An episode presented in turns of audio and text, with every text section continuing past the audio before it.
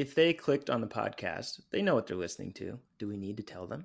They might, or There's they might a say, "What the hell is this?" and just click it off. Well, that's true. That could happen anyway, though. I don't Mhm. know. Um, yeah, whatever. This is like Father, like Son, like movies. Uh, we don't have a formal introduction, as we were just talking about. That's right. And we decided that we're anti-formal introductions, and we're not going to do them anymore. We might be anti-formal introductions. We can do informal introductions if we want. I'm Uh, Stuart the dad. Right. I'm Sam the son. The idea is, uh, as the name of the podcast suggests, um, we are father and son. Dad is the reason that I like movies. Dad, I don't know the reason you like movies. Is it Probably because my of your dad. dad? Probably. Probably your dad. Wow, this is multi generational. That's right. This is paying it forward, I guess. Paying it forward. Exactly. Um, yeah. I mean, uh, other than that, the format of the there's not. Uh, what am I trying to say here? Mm, That's the premise, is what I'm trying to say. Other than that, the the idea is that Dad picks movies that he's always wanted me to see, or at least that he wants me to see, not necessarily that he's always wanted me to see. Um, and then he, this is his excuse to make me watch them, and that's the Mhm. show. My list of things I want you to see is ever evolving. So ever evolving, ever growing. Yeah. Um, and lucky for you, I'm more open minded than I used to be. true. Would you Although say you true. rarely like the things I suggest for you to watch. Well, I mean, so there's a balance to strike there, though, because it's like, how much do you push the envelope? But it's also probably more rewarding discussion wise to pick things that maybe I'm inclined to like. Um, Yeah. So there's. I picked you them because I like them, I respect them, and I think I Right. would I would be interested to see if you feel the same way. And so it's always fascinating, whatever your reaction is. Yeah, right. And really, it's your call because we were doing a double feature kind of a thing where I picked one, um, but that came that was born of a very fortuitous observation of mine about similarities between uh, the Big Lebowski and Cutter's Way, which are weirdly similar. Um, and so we are like, oh, what if we picked two movies that were at first glance very different but weirdly similar? But again, that was a very that was a very uh, lucky lucky break that I even noticed that at all. So it's kind of hard to manufacture that. So we just switched to uh, how about Dad picks movies, and uh, we watched them. And I did have a asked me what I request that we go back to that original format. Um, with with Did you? movies. Yeah, where you pick one and I Okay.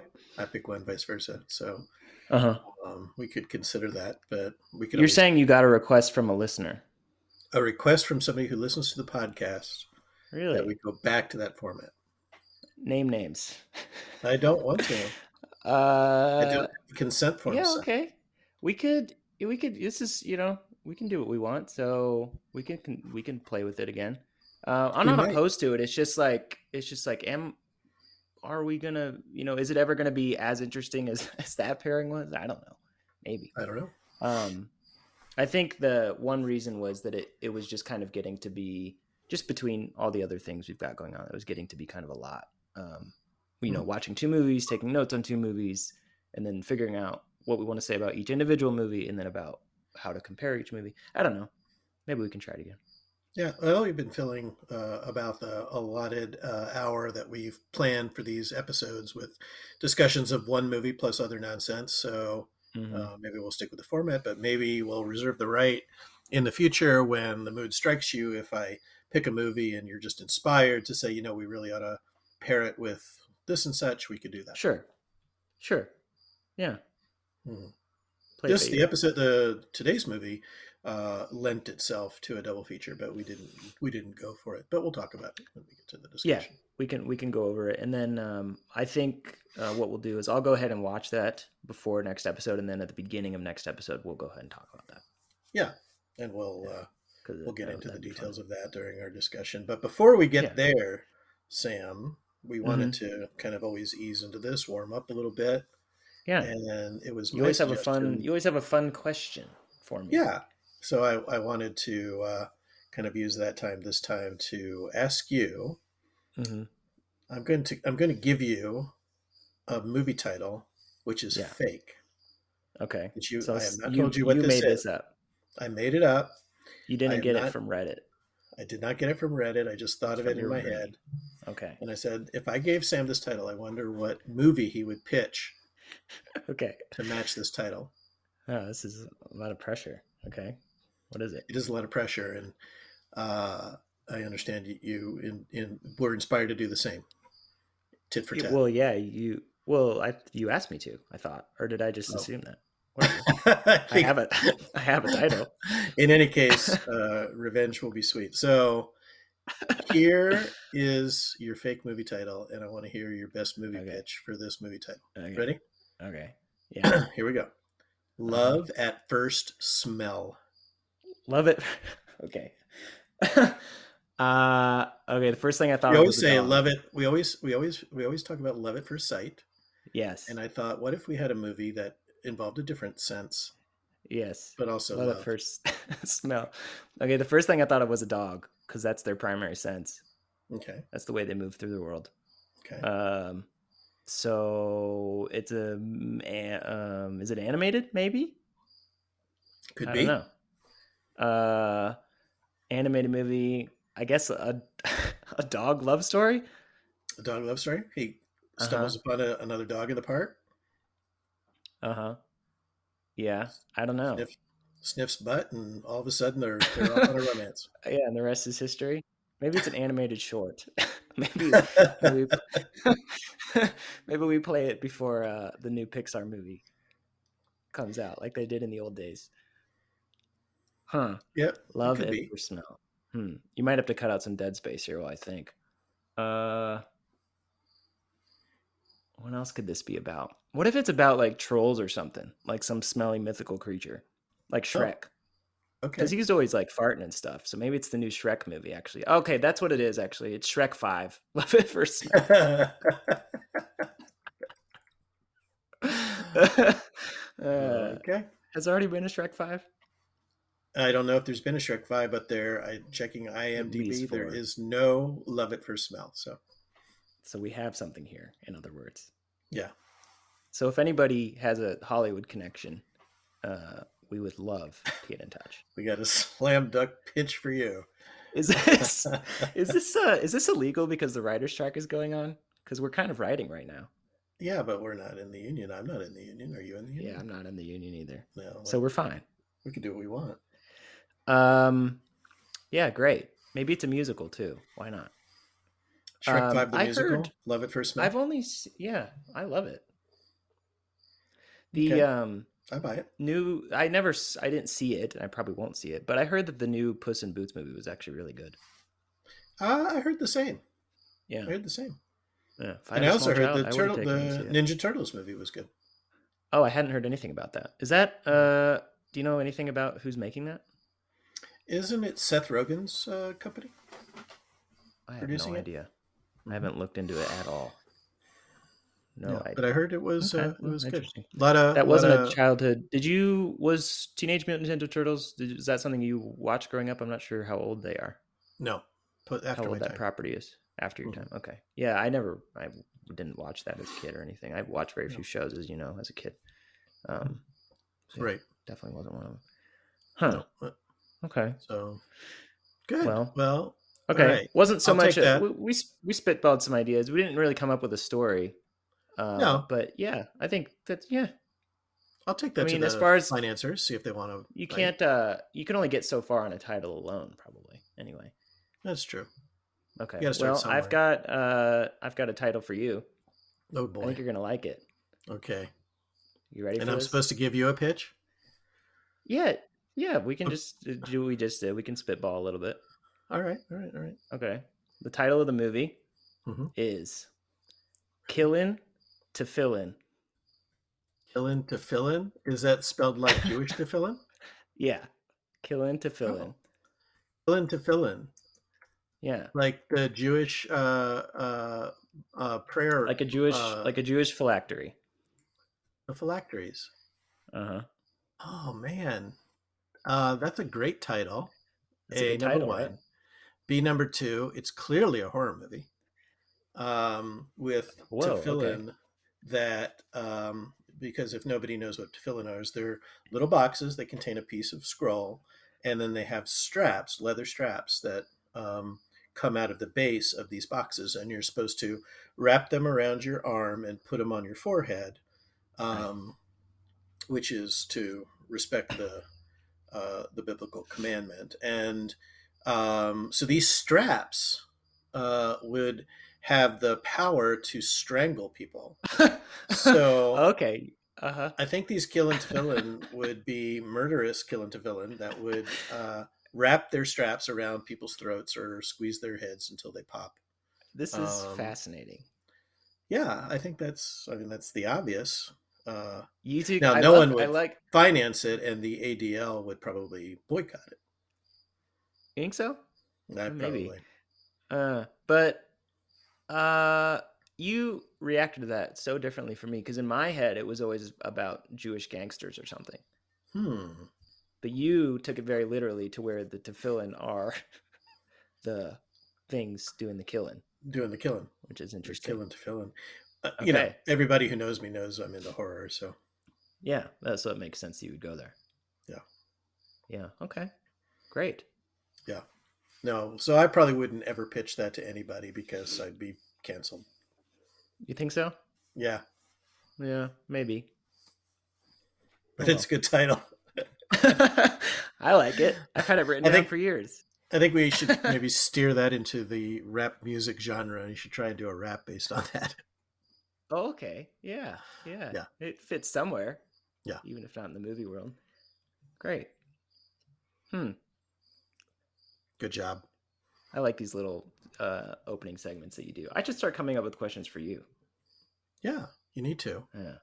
I should. and anybody in the listening audience, feel free to email. Send us your Yeah. suggestions for stupid stuff we got to talk about before we talk about the movie. Yeah. What's your pitch for killing to fill in and or yeah, Smell? do that. Mm-hmm. Yeah. Yeah. Whatever. Um, what's the next segment, Dad? The next segment, Sam, is things we've Mhm. been watching. Great.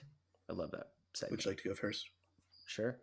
Um, I've got a few things, not too much to say about either of them uh, or any of them, but um, I started to watch Ahsoka, the new Star Wars show, Oh, okay. which the um, I will I won't finish it. It was it's kind of disappointing actually, but Yeah. um, it's got some I cool stills and images and does and I really, lightsaber really like- stuff. I love me some lightsabers, and I really like Rosario Dawson. and I think she was great in that role as um, in the Mandalorian. Which did you watch that? I can't remember. Never did. Okay, so the first two seasons of The Mandalorian, I did not watch the third one because I don't need it. But the first two seasons of The Mandalorian are a complete story and they're great. It's a really, really good series. And um, Rosario Dawson as Ahsoka makes an appearance in one episode, and it's one of the most highly rated episodes in the show. And it's great. Um, so I gave Ahsoka a shot, and it was. I, I don't have a lot of patience these days, honestly. I probably turned it off 20 minutes in, but it was just kind of boring. So um, won't be continuing that, but I gave it a shot. Um, Rosario Dawson's still great, whatever happens. Um, I watched Copland. Are you familiar with this movie? Um, De Niro, Stallone. Yeah, it's a stacked cast. Um, De Niro, Stallone, Harvey Keitel, Keitel, Keitel, um, somebody else that I can't remember. It's an early James Mangold effort, Mhm. and the reason I picked that up was because I was going through uh, my list of favorite movies to see who directed them, and then watching um, some other movies by those directors. And he directed Three Ten to Yuma, which is one of my favorites. So I decided to go ahead and watch one of his earlier movies, if not his earliest, Yeah. um, uh, which is Copland. And it was okay. It's not amazing. Um, have you? Wait, did you say you'd seen it or no? I have seen it. It's uh, I only Been seen it once. You know, at the time it came out. Yeah. Um, I don't have a strong memory of it. Yeah, it's not that memorable to be honest with you. It's okay. Um, But it was Stallone a- is It was a, it was touted as a serious kind of uh, entry for Stallone. He was, you know, doing a lot of goofy action stuff, and that this was a little bit more serious and grounded. Okay, I mean it is that um, for sure, and his his character in particular is pretty somber. Like he's not Mhm. he's really unhappy a guy in the Mhm. in the movie. Um, it's got a dumb ending. Spoilers for Copland, I guess.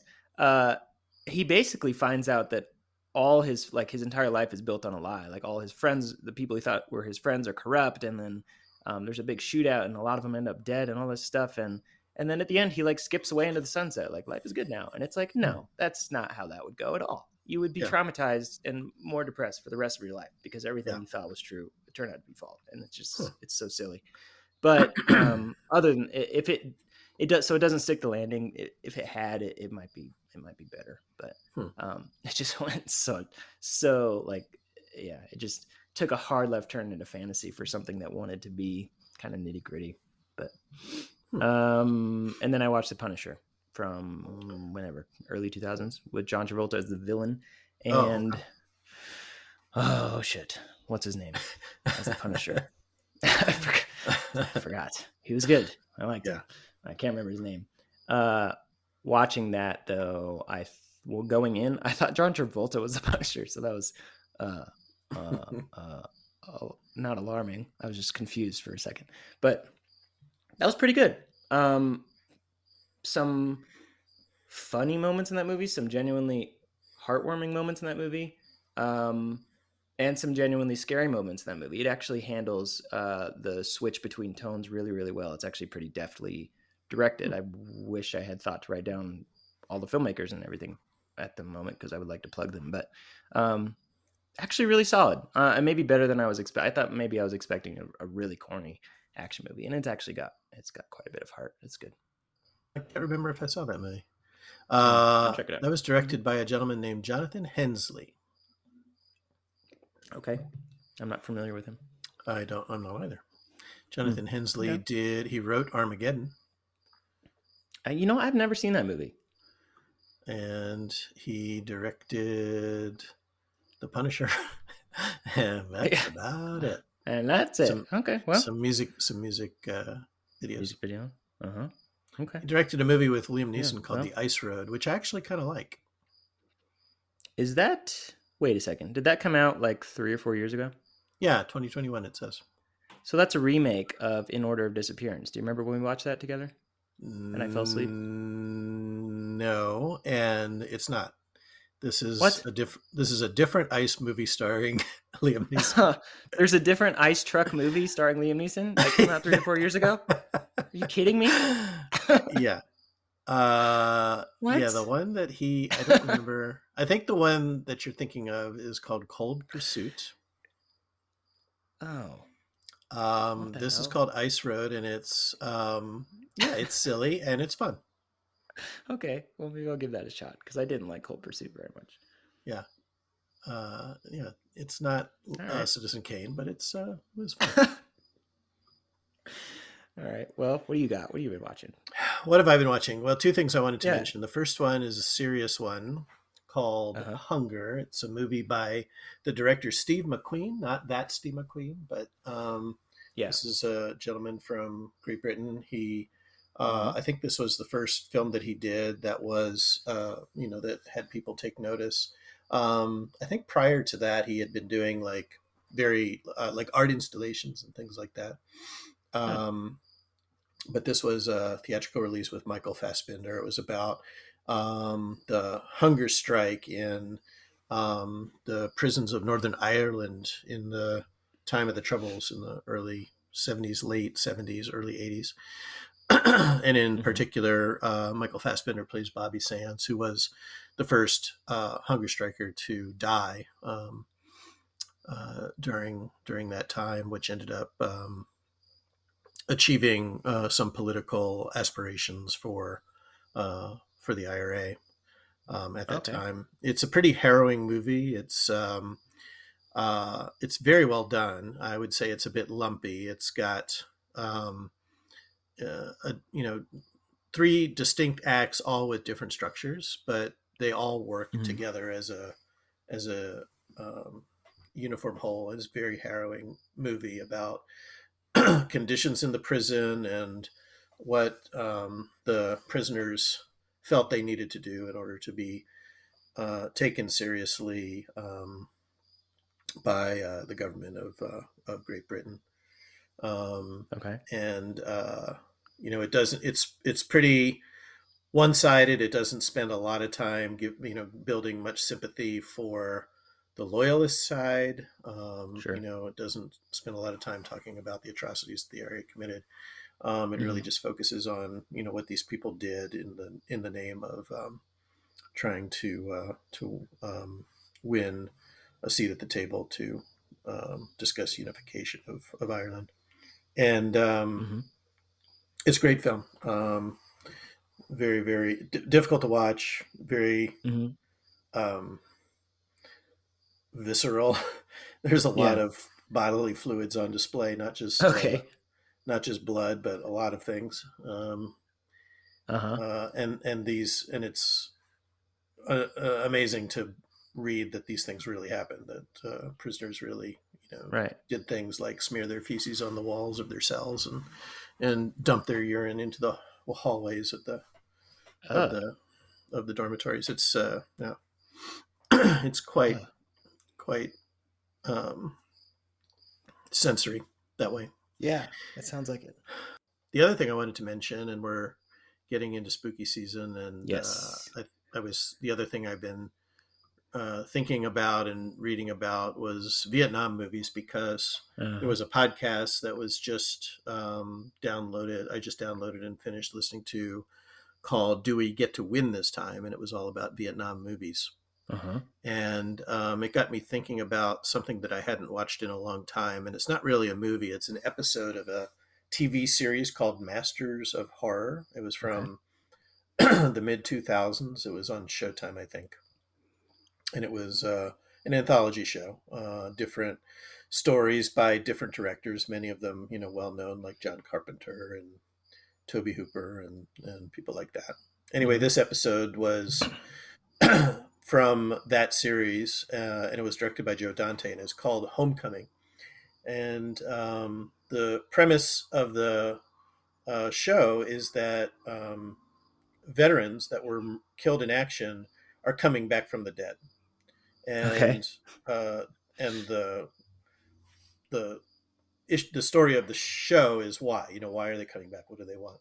hmm And uh, they're they're not there to eat brains or flesh. Right. So it's um, very, very, very well done. It's uh, uh, highly recommended as a standalone watch for anybody who's interested in Vietnam issues. It is, you know, it's got the trappings of horror. I would say it's more of a comedy or a satire than horror. Um, there isn't a lot of blood and guts Mhm. in it. It's it's more Uh-huh. of a, a trenchant political satire and an anti-war film. It's probably one of the best anti-war films you'll ever see, Wow. in my opinion. So Okay. I would watch watch Homecoming, which is an episode of the Masters of Horror series. Okay. That sounds Yeah. interesting. Watch it. Yeah. watch I believe it. it's available online. Uh huh. Okay. Well, that sounds excellent. All right. Does that bring us to our movie? got anything else? I don't have anything I think so. Unless you got another one. Okay. Yeah, I think that brings us to the movie. Do you want to introduce it? Yeah. So it's another pick? scary movie. It's called Sorcerer. Ooh. Actually, it's not scary. That's at not all. scary. Uh, Don't be it's silly.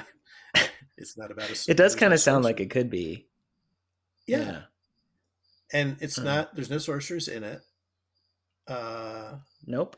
the first the first image of the film, though, you you remember the first image of the film? It's this stone carving Uh, no. of kind of like a offhand. demon gargoyle kind of thing. Vaguely, yeah.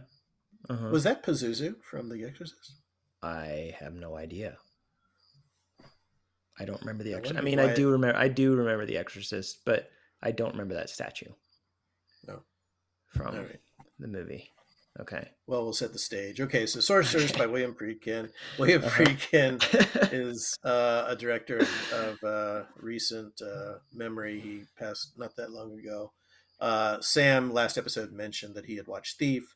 He was impressed by the score of Tangerine Dream. Loved It it. inspired me to Mhm. suggest this film that we watch uh, because it also has a Tangerine Dream score Mhm. um, and also is a film that I absolutely love. Uh, I wanted to. This is one of the films that I've uh, wanted Sam to uh, watch and give me his feedback on. Mhm. Um, it's from the late seventies. It Yeah, stars 77, Roy. Sch- yep, yep, Mhm. and it stars Roy Scheider and a bunch of people I don't know. Hmm. Um, It's got an international cast. Yes. um, One of them is named. I think the one of them is named Bruno Cremer. He plays the Frenchman, I believe. Yep.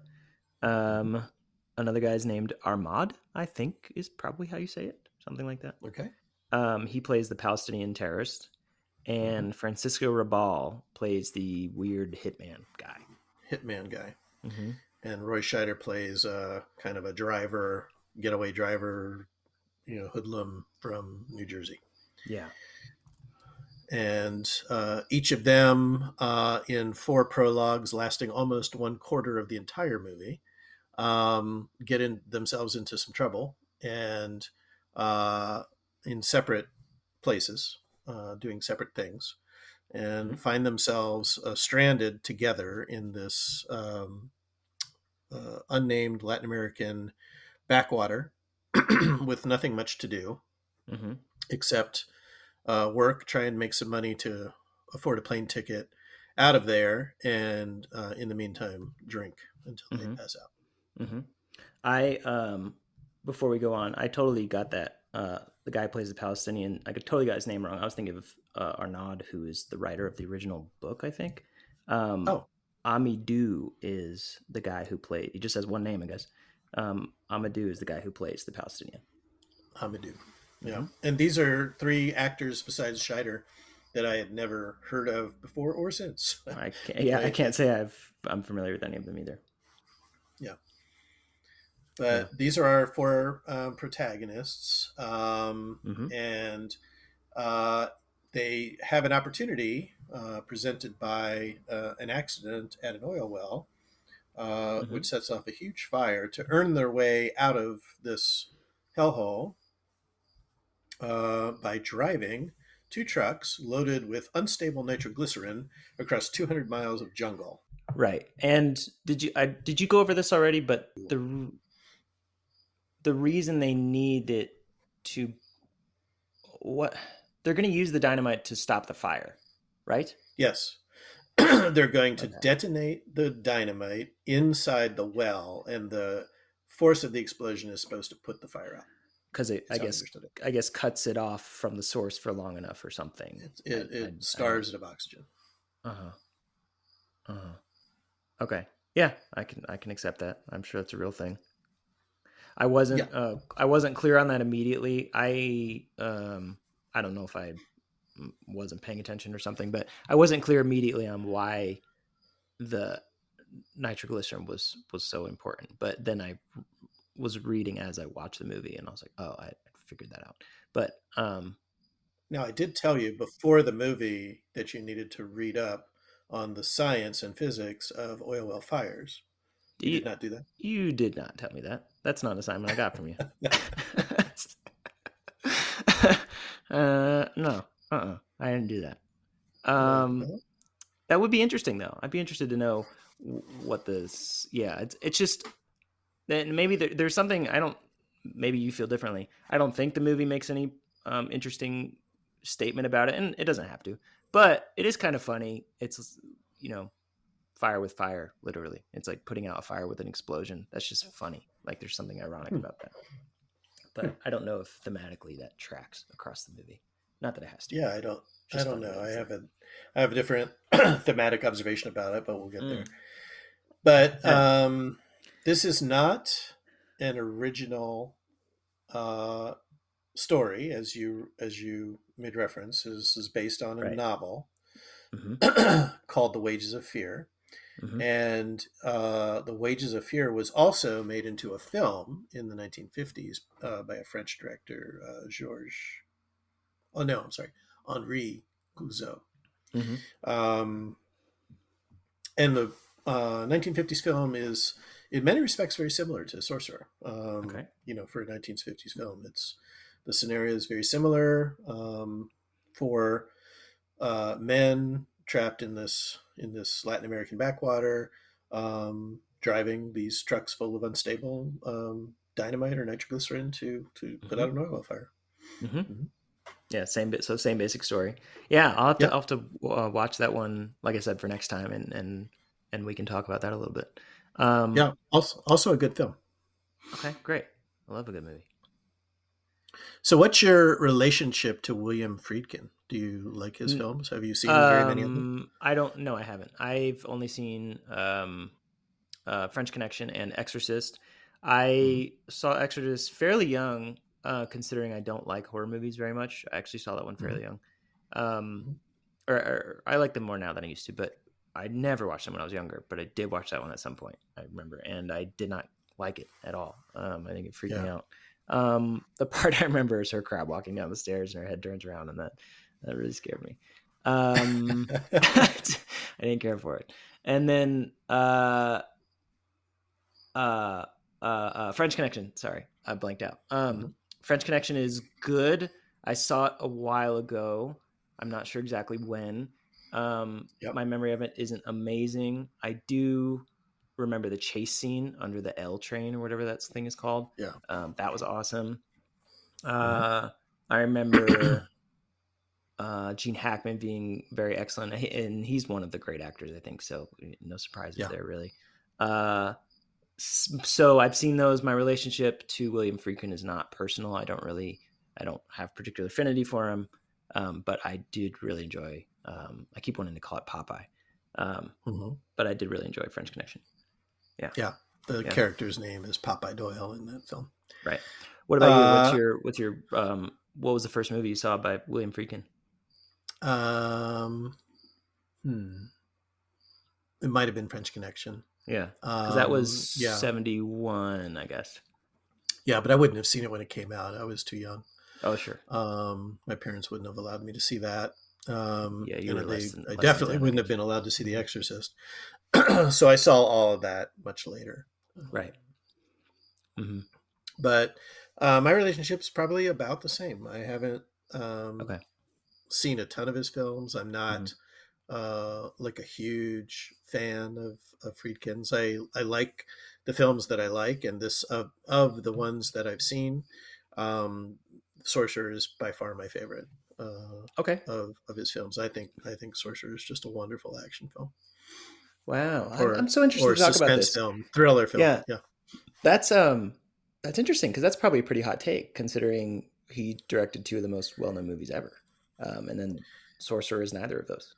So and and sorcerer was a flop when it was released it was Mm-hmm. uh, not well received um, it uh, it had a it had a big uh, hill to climb it was released in Mhm. the summer of 1977 Mhm. and sam can you think of another movie that was released in the summer of 1977 not specifically seventy seven. No. star wars the first star wars movie was Oh. released, oh wow. was released okay. a month Uh-huh. before this one Really. I, I think it just got its lunch eaten Uh-huh, by Star Wars. Uh huh. Yeah. Wow. Even if it was a month before. hmm Star. Wars. This was a time when, and I don't know how many of our listeners, you know, Sure. personally experienced this or knew about this, but this was a time when people would line up for to see a movie. They would line up to buy tickets, and you Yeah. would stand in line for a long time. Yeah. um, and you may not get in, and then you would get back in line to you know uh, buy tickets for the next show. Yeah. Um, so That's- and theaters theaters were full, and people would see the movies three and four and five times. So Yeah. this was a completely different time, um, and uh, uh, I think you know Star Wars probably uh, stayed in theaters and stayed that popular for the rest of the year. For that long. Maybe Oh, wow. maybe more than a year. Yeah. That that's pretty hard to imagine now. The last time I lined up for a movie was Avengers Endgame. Um so that it probably did not stay that popular for that long, I'm sure. Um Yeah. but that's the last so in answer to your question, yes, I'm sure people my age and, and younger have stood in line for movies, but not very often. The only other time I can think of that I might have stood in line for a movie before that was when the last Harry Potter movie came out, and I was still in high school at the time, I think. So, um, I think I was with you at that showing, right? It was a I midnight think showing. I think you were, yes, Mm-hmm. Yeah, I think I had a hard And- time staying awake. it's a late showing, because I think showing. they because I was it it might have been a double feature. I think they showed the, both of them, and then part one, and then they showed part two. Um, which is why it was minute because part two started at midnight. But um, yeah, so still happens not often. is I guess what I'm saying. And I wonder yeah. when the next when like when's the next especially with the pandemic, you know, through wrench and everything and now the writer strike and the streaming wars and whatever. Um mm-hmm. it's I I don't think anybody knows like where the future of seeing movies in a theater is going. Um when's the mm-hmm. next time people are going to line up to see something? I don't know.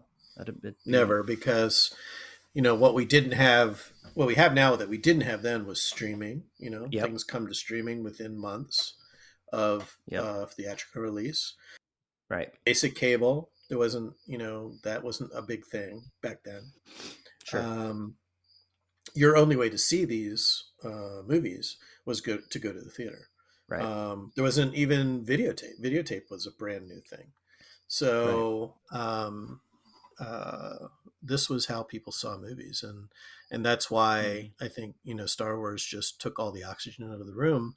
There was nothing left for Sorcerer. Right, makes sense. Mm.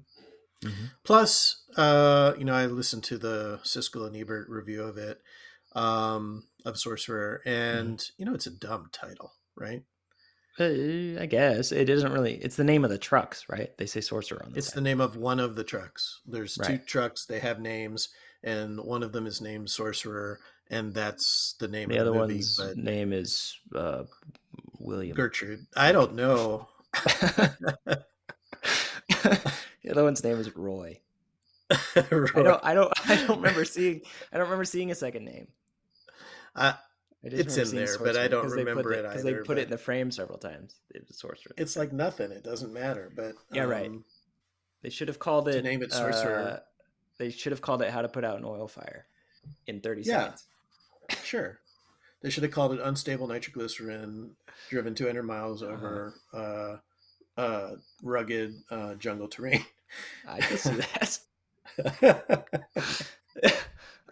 but they, they couldn't it, fit it on the poster. They should have called it. Guess how this is gonna go? Yeah. uh,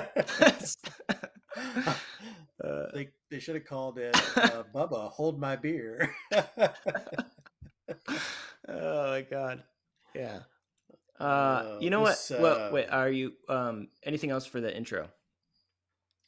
Uh, yeah, that was a long intro, but I don't yeah, think okay. so. Um, Context is important. I think we've set up this movie. Yeah. Okay. Well, I'll just um my first so my first impression of uh, what what I did like about this because I was I guess just to um, give you an idea of I would I'm fairly lukewarm on this movie. Didn't love it, didn't hate it, which is why I'm interested to see um, why it's so what? special for you. what? um, we we're so not on the same page with the movie these days. It's kind of funny. you didn't think this was a great thriller, a great suspense? I honestly filled? didn't, and I have I have thoughts as to why, um, uh. and I'll get into them. What I did like though, uh, right this, off the bat, is that concludes the podcast. We're done here. we have nothing further to talk about. Um, I liked how the it, it is a movie that knows, I think, what it is, and it it's not shy about telling you what it is right away, which I appreciate. And the scene where that occurred to me was fairly early on. I don't remember which segment it is. Oh no, yeah, I do. It's right before um, Roy Scheider and his crew rob the place, which is in back of the church. I guess I was a little confused on the geography right. of that scene. Um, yeah, but they're robbing some sort of uh, operation. I'm gambling, not sure what it is. Gambling den. Is it gambling? Um, it, it's in the back of a church, which it's that alone tells you what kind of movie this is because there's a gambling operation in the back of a church. And while that's happening, there's a couple getting married, and the bride has a big old shiner. and so it tells you, which yes is is funny and awful. Um, and so it tells you exactly what kind of movie it is right away, which is why the ending did not surprise me. But that's fine. Um, I think right. the I think the movie has a strong sense of self, um, which is important. I think it goes a long way. Um. So that was that was my first impression. Um, as the movie went, um, my main thing. What, what do you think of the of? They've been called vignettes. To me, it, it doesn't. It didn't really strike me as vignettes. It just I don't know. Uh, maybe there's a fine line, but it was just four long scenes. Um, or sequences rather back to back that introduce each mm-hmm. character and their situation to me it um, it, it's not that I was bored, but I kept waiting for the movie to start because this right. movie, like the the the the log line of this movie, if you will, um, doesn't start until almost halfway through. Um, halfway, yeah, I, I, clocked it. It was exactly halfway through. Yeah, they don't like they don't 50... start driving until an hour. Uh, right. Into there's right, and and so if we if we say that the the the beginning of that sequence is when they're actually getting um, recruited or whatever, when they finally end mm-hmm. up in Colombia and they actually get recruited for this mission, that maybe starts like forty five to fifty minutes in, and so you have forty five to fifty minutes of pure setup, and that was a little much for me. Um, how do you hmm. feel about the? How do you feel about that? Yeah, again, I think it's a it's a reflection of the changing times and maybe you know to some degree the changing generations. But um, you know, movies used to take their time, and sure. um, you'll probably have the, some of the same problem with Wages of Fear, mm-hmm. although it doesn't um, delve so deeply into the backstory. Mm-hmm. Um, mm-hmm but it does spend, uh, I think, just as much time just following these people around this shitty little town uh, mm-hmm. until it gets to um, the the actual journey. Um, mm-hmm.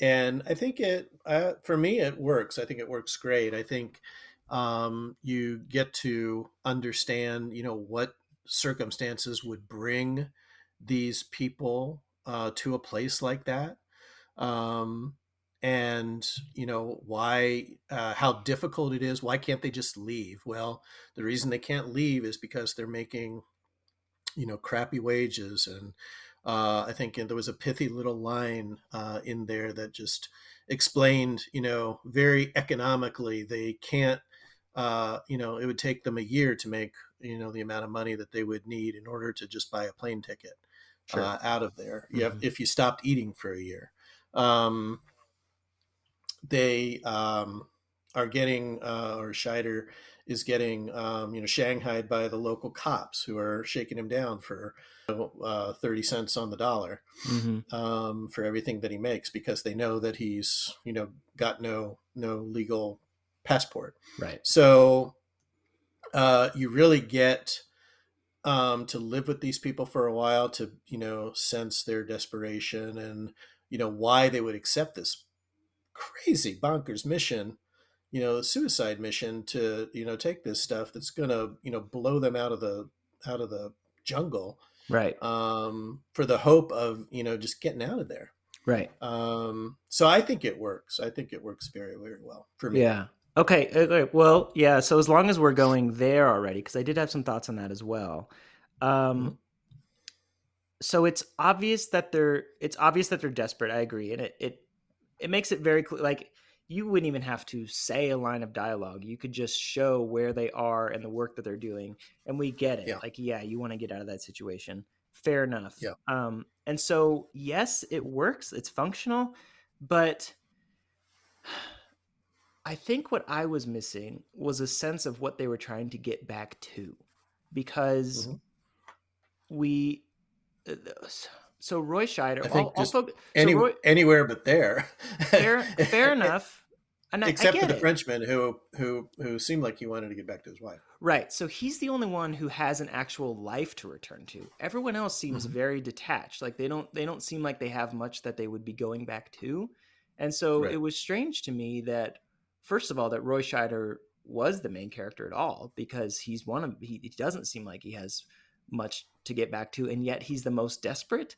Um, and right. then Bruno Cremer, the Frenchman, is, uh, if anything, has the most reason, as far as we know, to actually want to return to his former life because he has a wife who, by all appearances, he actually loves, and she gives him that watch at the beginning, and so it sets up this um, this peaceful domestic life that theoretically mm-hmm. he should want to get back to as badly as anybody else, and yet it's Roy Scheider who kind of is the emotional driver of the movie, but yeah. we barely know anything about him. Like we know he wants to get out, fine, but like what's he fighting to get back to? It's like his his and he overacts a lot in this movie, I think.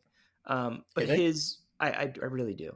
Um, but his his desperation is very obvious again i think because he's overacting but also it seems overweighted against a lack of obvious motive other than I just want to get out of here. It's like, no, I'm trying to get back to, you know, a family or I'm trying to reclaim a, this great life I once had.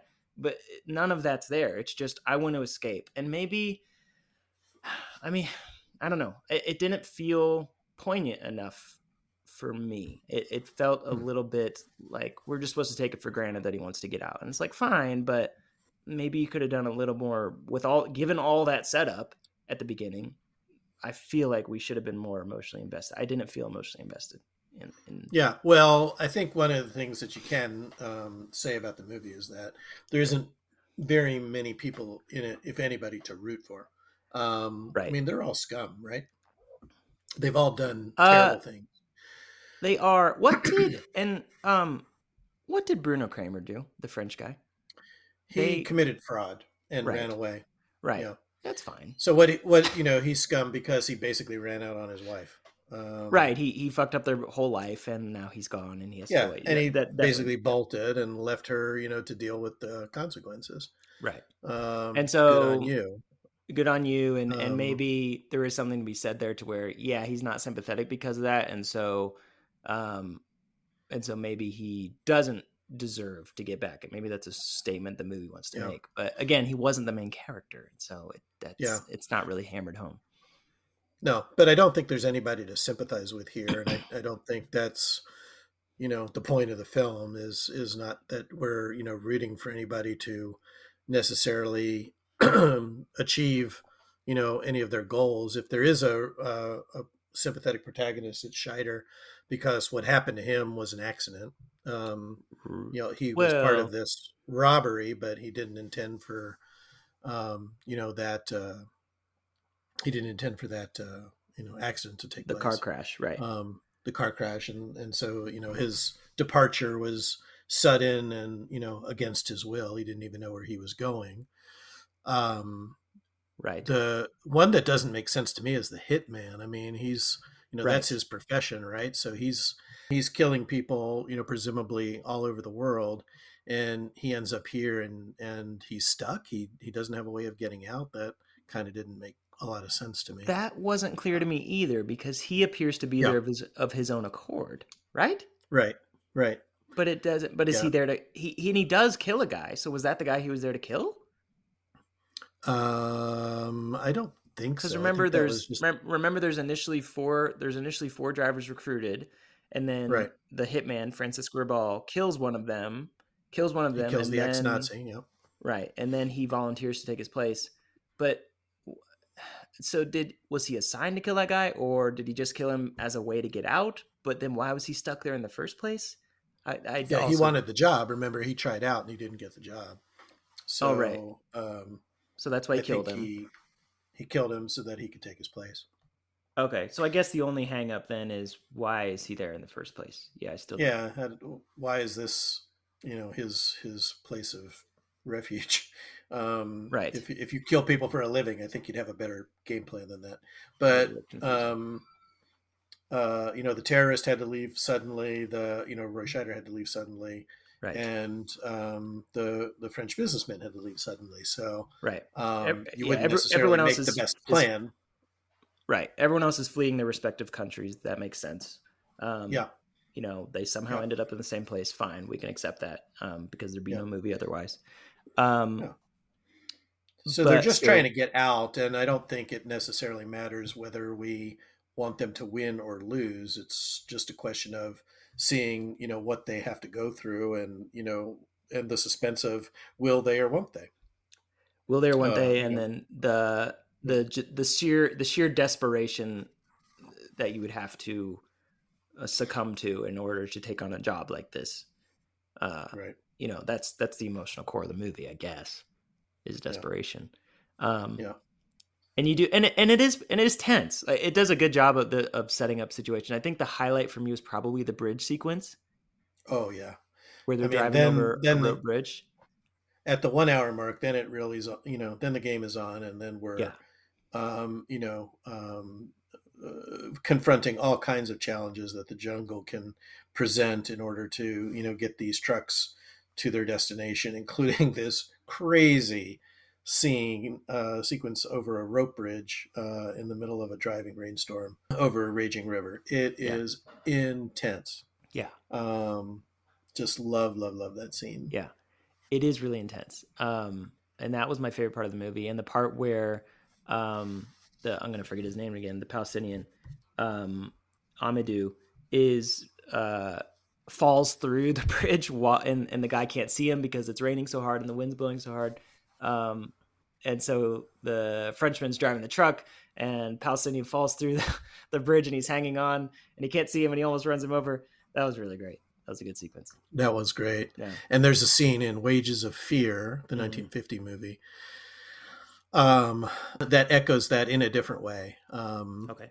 That is also, you know, similarly Mhm. uh, intense. Mhm. intense. Uh, but um, yeah, I think I think what this movie uh, exists to do is to really put you on the edge of your chair Definitely. in that last hour. And the first hour is all about you know getting you to be in in their mindset, their their state of desperation, Right. um, their willingness to do you know what it takes in order to um, in order to complete their mission. Sure. Yeah, and I I don't want to come across I hope I'm not someone who is so impatient that they can't appreciate a movie that takes his time. It just struck me as inefficient. It struck me as un, an unnecessary um amount of time for what it was trying to do. It it felt like padding to me. I think is why I got Hmm. a little bit impatient. I just want kind of was ready for the movie to start at a certain point. Um Yeah. the other reason so it, it there are many really tense sequences in this movie again the rope bridge being probably the best one the one problem for me was there's a lack of relationship development in this movie and i wanted there to be like there's, there's these are Mhm. people who have to spend you know this amount of time together under these extremely stressful circumstances but their relationships are more or less the same at the end as they are at the beginning and and of course Right. by the end there's only one of them left but it doesn't seem to develop at all like i thought i thought they were gonna get to know each other and they were gonna um yeah i just thought there would be a relationship happening at the same time as there and there really kind of isn't. Like they don't they don't get to No. know each other at all. They're all they're just kind of antagonistic the whole time. Um the frenchman and um the palestinian get they get like one scene right before the end. Um they get one scene before where they, they die. where they start to connect right before they yeah right before the tire blows and they fall off a cliff and die yeah. but See, So I they- mean, that's the lesson. You so- don't want to make a connection so because the- then you're just then, gonna right, blow a tire and blow die. up. right the i just even that and i love that part because it was it caught me so off guard and i thought it was great i thought it was just a, mechanically just an amazing scene it was well timed um was startling Yeah. and and it was sad like i was i was affected because i was like no they were so close Really?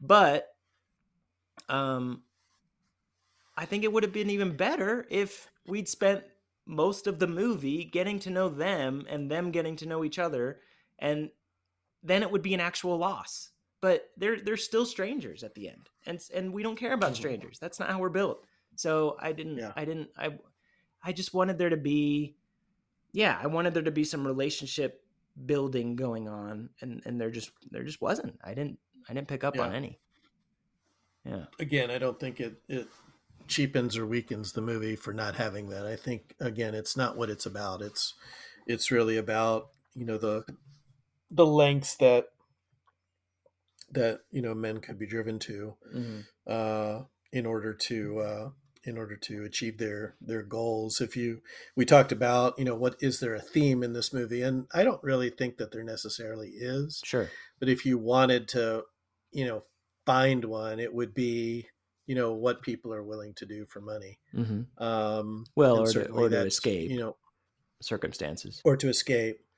But um, you know, in addition to you know just these guys who are trying to earn uh, money in order to you know get out of that town, you've got um, you know all of the uh, scenes about uh, labor exploitation. Mhm. Um, you know the scenes where uh, uh, men are you know lifting up a big uh, uh, pipeline Yeah. and one of the you know the pipeline falls on one of the guys and he's Right. injured and then you had scenes of the oil well fire victims of the oil well fire being brought back to the town and how the town you know reacts to Right. you know their They start rioting being and returned. burning the truck and yeah.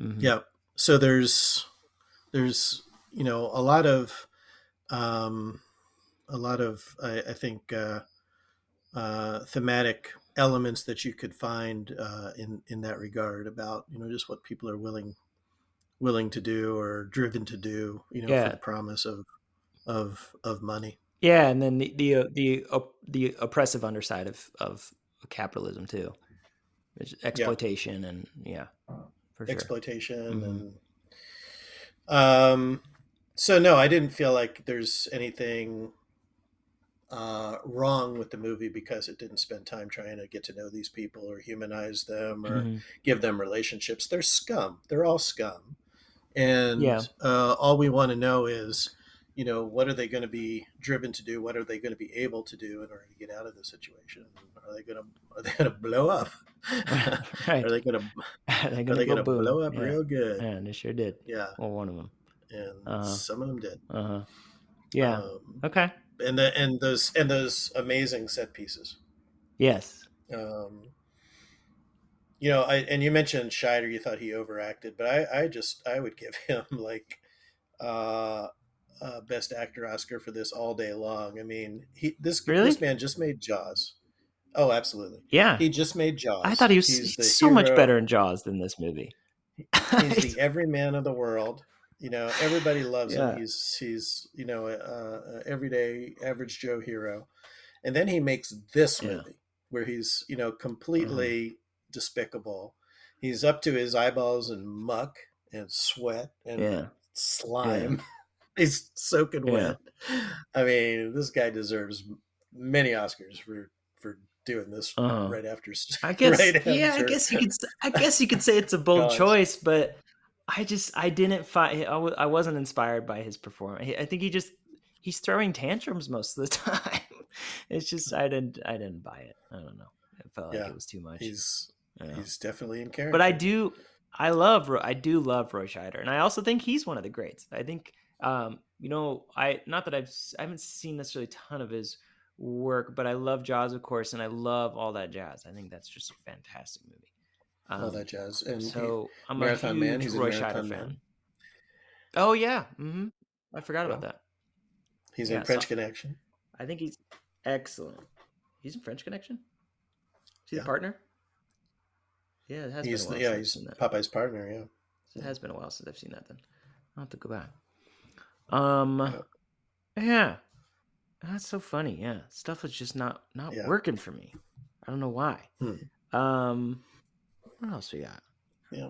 You Talk wanted it to be uh, to be about the relationship, and and I I, I don't see the need. I just think felt like something was missing. It's got everything you need in it. Otherwise, why have? I think they could have cut two characters out of this movie, and it would have been fine. Hmm. I think it could have just been. It, to me, I was envisioning this. Could have just had one truck. could have just had one truck and named sorcerer so we wouldn't have to wonder what the fuck the other one was called. And and then Yeah, it could have just been and Helen. roy The other truck was the called other Helen. truck was called helen. Are you is that real? Are you joking? Uh and what it and it, it could have just been roy scheider and bruno cremer the frenchman and they could have just been in one truck and it could have been that movie even if they hated each other the whole time at least there would have been a relationship i just yeah i don't know it, it But then, but then Scheider wouldn't have been able to say double shares. We're gonna get double shares. uh They're never gonna make it. true i yeah i i really i also didn't like the dialogue in this movie i re- i thought it was bad i thought the dialogue was flat and at times corny Wow. yeah written by All right. walon green All right. All right. I love the ending. Let's talk about something. I, Did you? It's very dark. Is it dark enough for you? I love a dark ending. Give me more dark endings. You know what it reminded me of Hmm. is Layer Cake. You remember the ending of that movie? Hmm. Yes, I do. I love the ending Mhm. of that movie. Top ten endings Yeah. ever. Reminded me of that a little bit. Uh, Certainly, it was surprising. surprising. Um, it did catch me off guard. I after it happened, I was like, "Oh yeah, that's how this is going to go." We we you know, again, first scene, not first scene, but early on, movie tells you what it is. Um, so, but it still was like, "Oh yeah, I forgot about these guys who are after Roy Scheider," and then they show up at the end, and Mhm. they, you know. I, I love the restraint of not showing them killing him. They just it just shows them walking into the bar where we know he is. Um, I thought Right. that was fantastic. That was a that was a masterstroke for sure. Yeah. I'm not sure, but I thought in this watching that after they enter the bar um, and the Tangerine Dream uh, music starts up, that you hear like a thumping sound. Oh, I don't know. I didn't catch that. Yeah. What kind of thumping? Like, I don't know. Could have been a punch. It could have been a slug. It could have been a I mean, silenced, a a, gun, silenced. yeah, a silenced uh, gunshot, right? gunshot. Something like that. Mhm. Um, I didn't hear. I I don't remember hearing anything. I kind of hope that's not the case because you don't need it. If it is, Mhm. if it is in there, it's unnecessary. Um, Hmm. I think it's fantastic just to watch them walk into the building. That's all you need to know. That's Yeah. awesome. I lo- that, What'd you think of the Tangerine Dream score? Which is why I picked this. Yeah, it is why you picked it. It's good. Um, not as prominent as in Thief. Um, Mhm. but yeah, good. But there's also a lot of scoreless scenes, and those are arguably the most tense. hmm Yeah. Yeah. So um, this is it's an eerie score, right? yeah, it is. It is.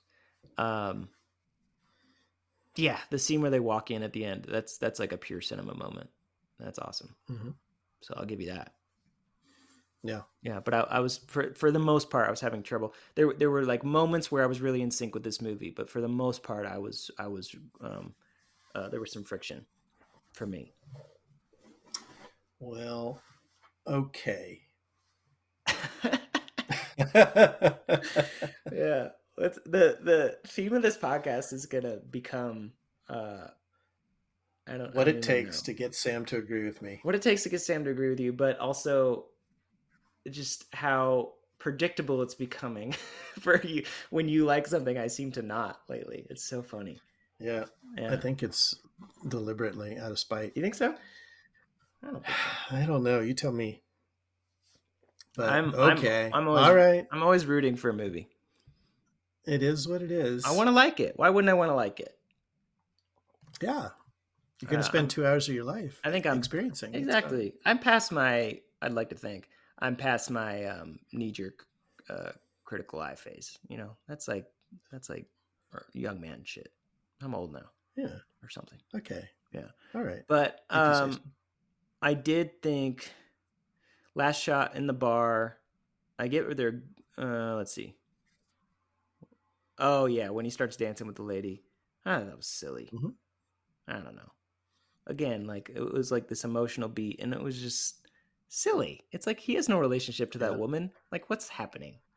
Why is no, but he's happy he's getting out? I get it because he thinks he's we're succeeded. going a little long here, but uh, it, it brings yeah. me back to something else where you said you thought it was inefficient. I thought it was very efficient because there's a, a scene early in the movie where um, uh, Scheider's in the bar Mhm. And he's looking at this poster of a sunbather. You remember that? Yes, And there's a poster over the bar of a, of a woman uh, sunbather. yes, And then the uh, bartender comes and brings him this, you know, piece of moldy bread or whatever that Yeah. they serve him Yeah. to eat.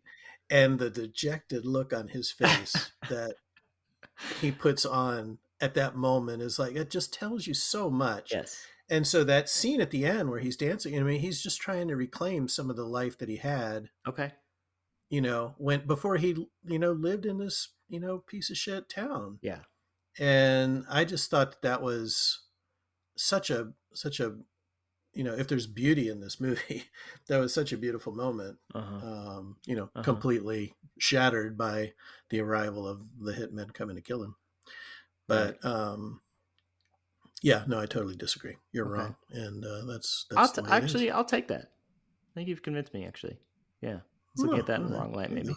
The um, it is it, this. This can be the last comment, and then we can wrap up. But um, yeah, the when you talk about the dejected look on his face, that's when Roy Scheider shines to me. Is when he's underacting. Oh, less is more. that him. was so so Because good. he that has- such great direction and great acting. In he has one of the most expressive faces, and yeah, that's when he shines.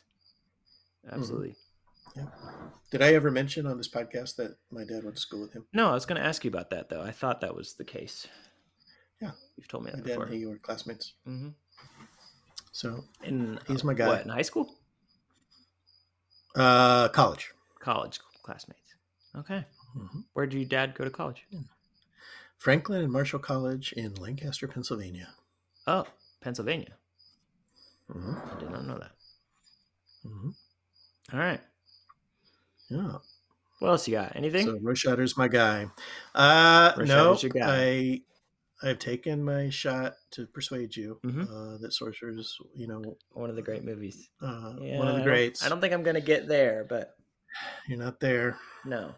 But All right. um, I didn't. Yeah, I mean, I. Yeah, uh, like I said, luke, lukewarm. I guess. Didn't love Well, it. Didn't hate it. we'll keep we'll keep trying. We'll wrap up. Um, so next time Do you have a pick for next time? I do, Okay. and it's um, a Halloween pick Great. because we're getting close. right. Um, and I love me a scary movie. Yeah. And there was uh, a movie that I've been meaning to get you to watch. I don't think you've seen it. Um, Mhm. It's by a filmmaker that I believe you like, um, Mike Okay. Flanagan. Yeah, I like Mike Flanagan. Yeah, Yeah, he did Doctor Sleep. Doctor Sleep. He did Mm-hmm. My uh, favorite some of thing the Netflix TV shows. Yes, Haunting of Hill House is my favorite. Haunting of Hill House on Netflix. Excellent Mm-hmm. show. Yeah, really. Okay, before all of that, he did a movie. Um, Oh, I may that's not well this. known, I don't think. Oh, really? May have. Yeah. Okay, it's called Absentia. Oh no, I was thinking Hush. Okay, Mhm. Hush is on Netflix and Mm-hmm. um, also a good film. But no, uh, there's a movie called Absentia. It's one of his early ones, Mhm. maybe his earliest one. Mhm. And I would like you to watch that and tell me what you think. Okay. Great. It is horror. Um, Yep. Good, good for spooky season. Um, so check it out. It's on Prime Video. Mm-hmm. Um, yeah, check out Absentia. Okay. Yeah, I've heard of it. I don't know anything about it though. So yeah, Mike Mhm. Flanagan, good, Good. very excellent. Okay. All right. Anything else? That's all I got. That's gonna wrap it up. Okay. Uh, well, thanks for listening, everyone. Don't forget to subscribe, rate, and review on your podcatcher of choice. If you want to tell us what you think of the show, uh, if you have thoughts or suggestions, or if you want to tell us um, your movie pitch for Killin' to Fillin' or Love at First Smell, uh, you can uh, send an email to likemoviespod at gmail.com. Also, thank you to Michael Sacco for our cover art. I don't want to forget. I'm going to put that in my notes. So don't forget that next time. Mhm. Um, yeah, I think that's all I got. all right. And we'll see you guys next time.